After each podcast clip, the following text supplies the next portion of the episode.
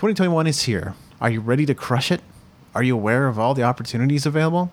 That's what we're going to be looking at in this episode of the New Music Industry Podcast.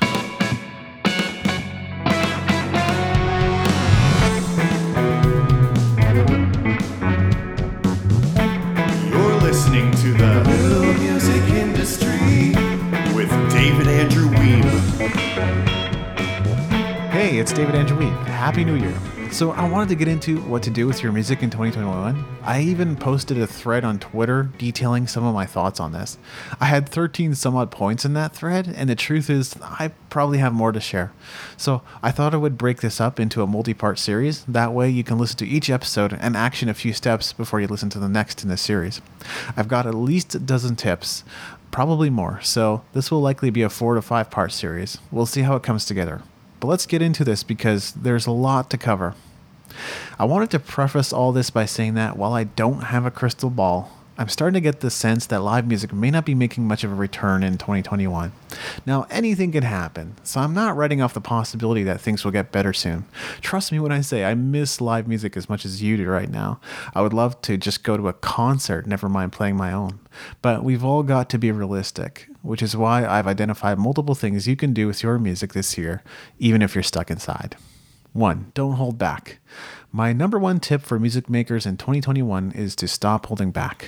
If there's something you've always wanted to say with your music, but have never gotten around to saying, now's the time to bring your ideas to life. Whether it's declaring love, protesting current events, sharing your innermost beliefs with your fans, whatever you feel you need to say, get it off your chest as soon as possible. Just pretend like you're on borrowed time and you'll be in the right spirit. Also, don't hold back in your marketing, networking, outreach, and other areas of your career. Sometimes it's easy to forget just how amazing we all have it here in the digital age. You can interact with high-level executives on Twitter. You can read the stories of successful musicians on blogs. You can take advantage of the latest apps and tools to share your music. Now's the time to get back in the game and leverage all the connections, resources, and tools at your fingertips. Don't cower in fear, don't bury your head in the sand, and don't give up on your dreams. Get up, get going, and don't hold back. For more inspiration in this regard, have a listen to episode 73 of the podcast with DeCarlos Garrison, episode 108 with Jules Schroeder, episode 122 with Richard Young Lord Frierson, episode 135 with Matt Starr. 2. Make more music. Let go of perfectionism. Learn to identify when your music is good enough and get comfortable publishing it as is. As artists, it's easy to obsess over every little detail, and I get that many experts out there are saying there's no excuse for bad quality production. But when we think like that, we end up handcuffing ourselves to limitations because we think we're going to have to spend a fortune on every new release. It's never been easier or cheaper to set up a home studio and put together a quality recording. And even if that doesn't interest you, there are so many other ways to get your project off the ground. You can find a friend who's looking to bolster their portfolio and pay them in beer and pizza. You can start a crowdfunding campaign. And maybe, if you just asked your parents nicely, they'd be willing to fund your next release as well. But if production were all that mattered, I'm not sure Helen Austin, who I interviewed in episode 19 of the podcast, would have a successful career. And it might sound crazy, but in my catalog, the album that repeatedly gets the most praise from others is Fire Your God, which is bizarre to me because it's basically a collection of lo-fi basement demos. And that has me looking at the possibility of releasing more music in that vein, as opposed to the pristine production heard on my No Escape EP. I'm not the only one either. People love to listen to Rivers Cuomo and John Frusciante's lo-fi demos. I'm going to tell you right now, if you don't make more music, executing against this series is going to prove difficult because you need more product. Not that music is the only product you can create. There was a time not too long ago when music was basically reduced to a form of content marketing. It drew people into the brand and lifestyle so that you could sell them a t-shirt. But if you want to get into some of the things I'll be talking about later in the series, you'll regret not putting more energy into your music.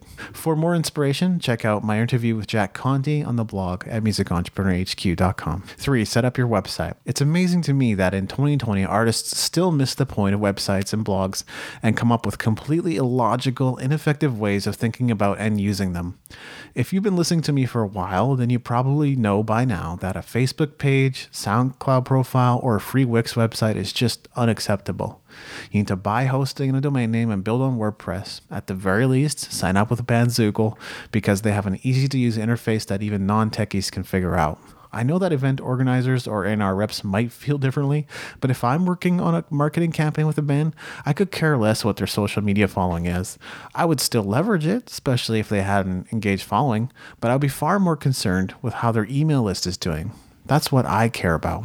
Your website is the best place to build your email list.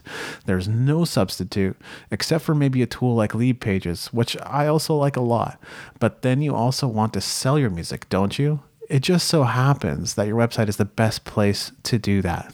And that's not all. In building awareness and exposure, sharing updates, getting people out to shows, growing your email list, expanding your social media following, and even selling your music, there's simply no better tool than your website, especially if you keep it updated. Make your website the definitive destination for everything you do with you and your music. There's just no excuse anymore. You're a professional now. You are the CEO of your music business. Get cracking on this. For more inspiration, have a listen to episode 3 of the podcast with Ross Barber. Here's today's episode summary. 1. Don't hold back. Now's the time to move forward with all those crazy ideas you've been dreaming about. You're on borrowed time. Go and do everything you've always wanted to do with your music now. 2. Make more music. There are many ways to leverage your content, and having more of it opens the door to more opportunities. Learn to recognize when your music is good enough and get into the publishing habit. 3. Get your website set up. You're a pro now. And if you're taking your music seriously and you want others to take you seriously, buy hosting and a custom domain.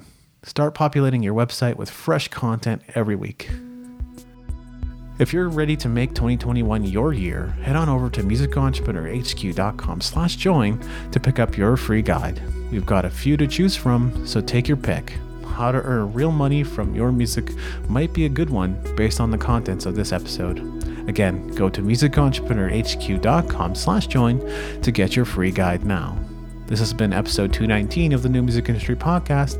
I'm David Andrew Wiebe, and I look forward to seeing you on the stages of the world.